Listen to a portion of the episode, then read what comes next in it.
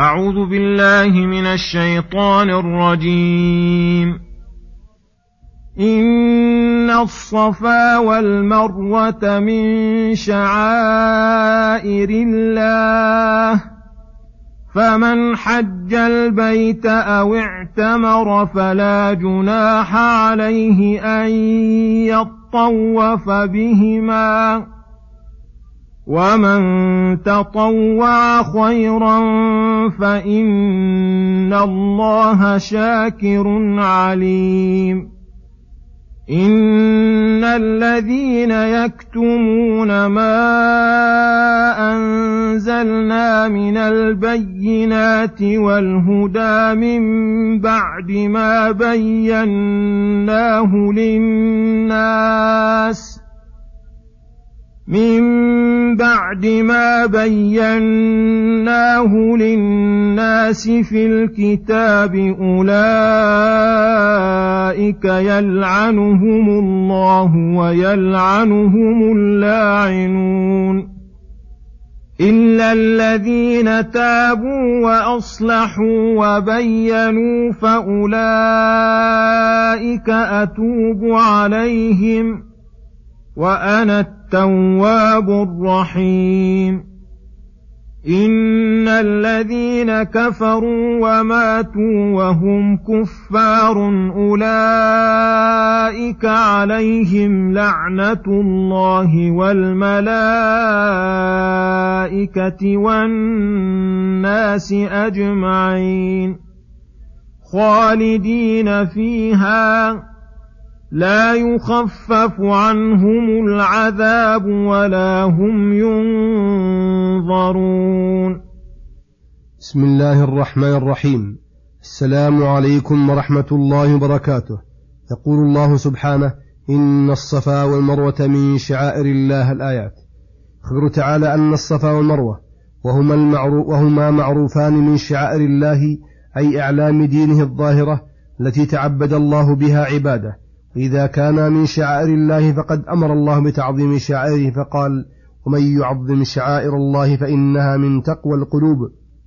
فدل مجموع النصين أنهما من شعائر الله وأن تعظيم شعائره من تقوى القلوب والتقوى واجبة على كل مكلف وذلك يدل على أن السعي بهما فرض لازم للحج والعمرة كما عليه الجمهور ودلت عليه الأحاديث النبوية وفعله النبي صلى الله عليه وسلم وقال خذوا عني مناسككم فمن حج البيت أو اعتمر فلا جناح عليه أن يطوف بهما. هذا دفع لوهم من توهم وتحرج من المسلمين عن طاف بينهما لكونهما في الجاهلية تعبد عندهما الأصنام. فنفى تعالى الجناح لدفع هذا الوهم لا لأنه غير لازم ودل تقييد نفي الجناح في من تطوف بهما في الحج والعمرة أنه لا يتطوع بالسعي مفردا إلا مع انضمامه لحج أو عمرة بخلاف الطواف بالبيت فإنه يشرع مع العمرة والحج وهو عبادة مفردة.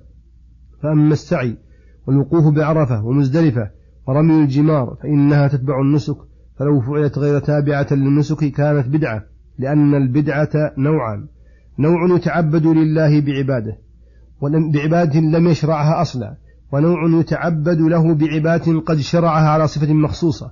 فتفعل على غير تلك الصفة وهذا منه.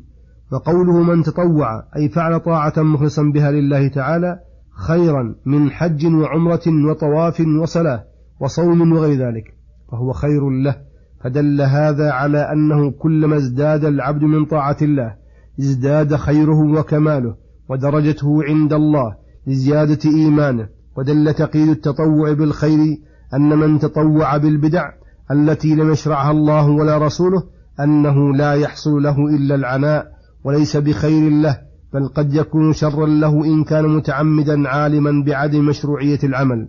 فإن الله شاكر عليم الشاكر والشكور من أسماء الله تعالى الذي يقبل من عباده اليسير من العمل ويجازيهم عليه العظيم من الأجر الذي إذا قام عبده بأوامره وامتثل طاعته أعانه على ذلك وأثنى عليه ومدحه. وجازاه في قلبه نورا وإيمانا وسعة وفي بدنه قوة ونشاطا وفي جميع أحواله زيادة بركة ونماء وفي أعماله زيادة توفيق. ثم بعد ذلك يقدم على الثواب الآجل عند ربه كاملا موفرا. لم تنقصه هذه الأمور. من شكره لعبدي أن من ترك شيئا لله عوضه الله خيرا منه.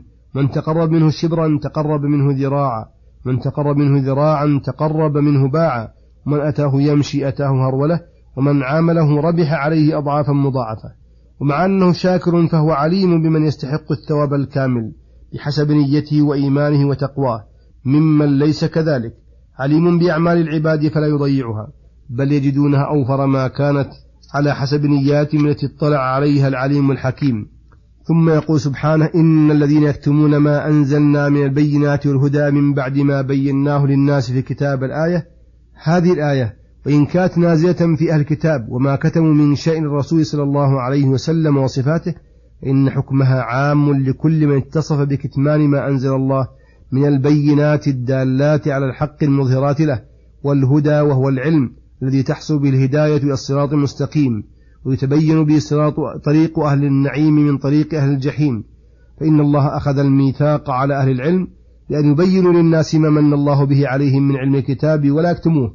فمن نبذ ذلك وجمع بين مفسدتين كتم ما أنزل الله والغش لعباد الله فأولئك يلعنهم الله أن يبعدهم ويطردهم عن قربه ورحمته ويلعنهم اللاعنون وهم جميع الخليقة فتقع عليهم اللعنة من جميع الخليقة لسعيهم في غش الخلق وفساد أديانهم وإبعادهم من رحمة الله فجوزوا من جنس عملهم. كما أن معلم الناس الخير يصلي الله عليه وملائكته حتى الحوت في جوف الماء لسعيه في مصلحة الخلق وإصلاح أديانهم وقربهم من رحمة الله. فجوزي من جنس عمله فالكاتم لما أنزل الله مضاد لأمر الله مشاق لله يبين الله الآيات للناس ويوضحها. وهذا يسعى في طمسها وإخفائها. فهذا عليه هذا الوعيد الشديد. إلا الذين تابوا أي رجعوا عما هم عليه من الذنوب ندما وإقلاعا وعزما على عدم المعاودة وأصلحوا ما فسد من أعمالهم فلا يكفي ترك القبيح حتى يحصل فعل الحسن.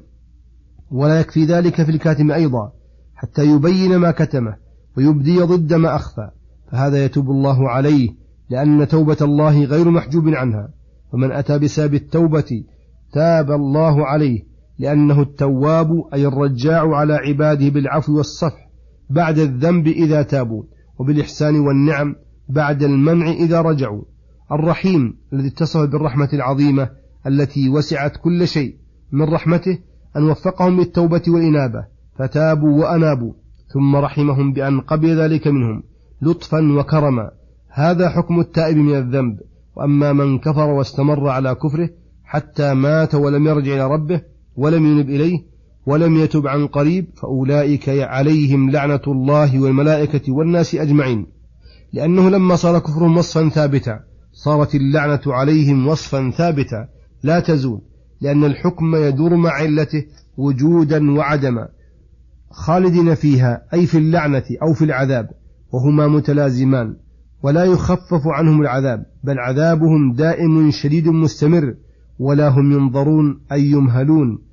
لأن وقت الإمهال وهو الدنيا قد مضى ولم يبق لهم عذر فيعتذرون وصلى الله وسلم على نبينا محمد وعلى آله وصحبه أجمعين إلى الحلقة القادمة غدا إن شاء الله والسلام عليكم ورحمة الله وبركاته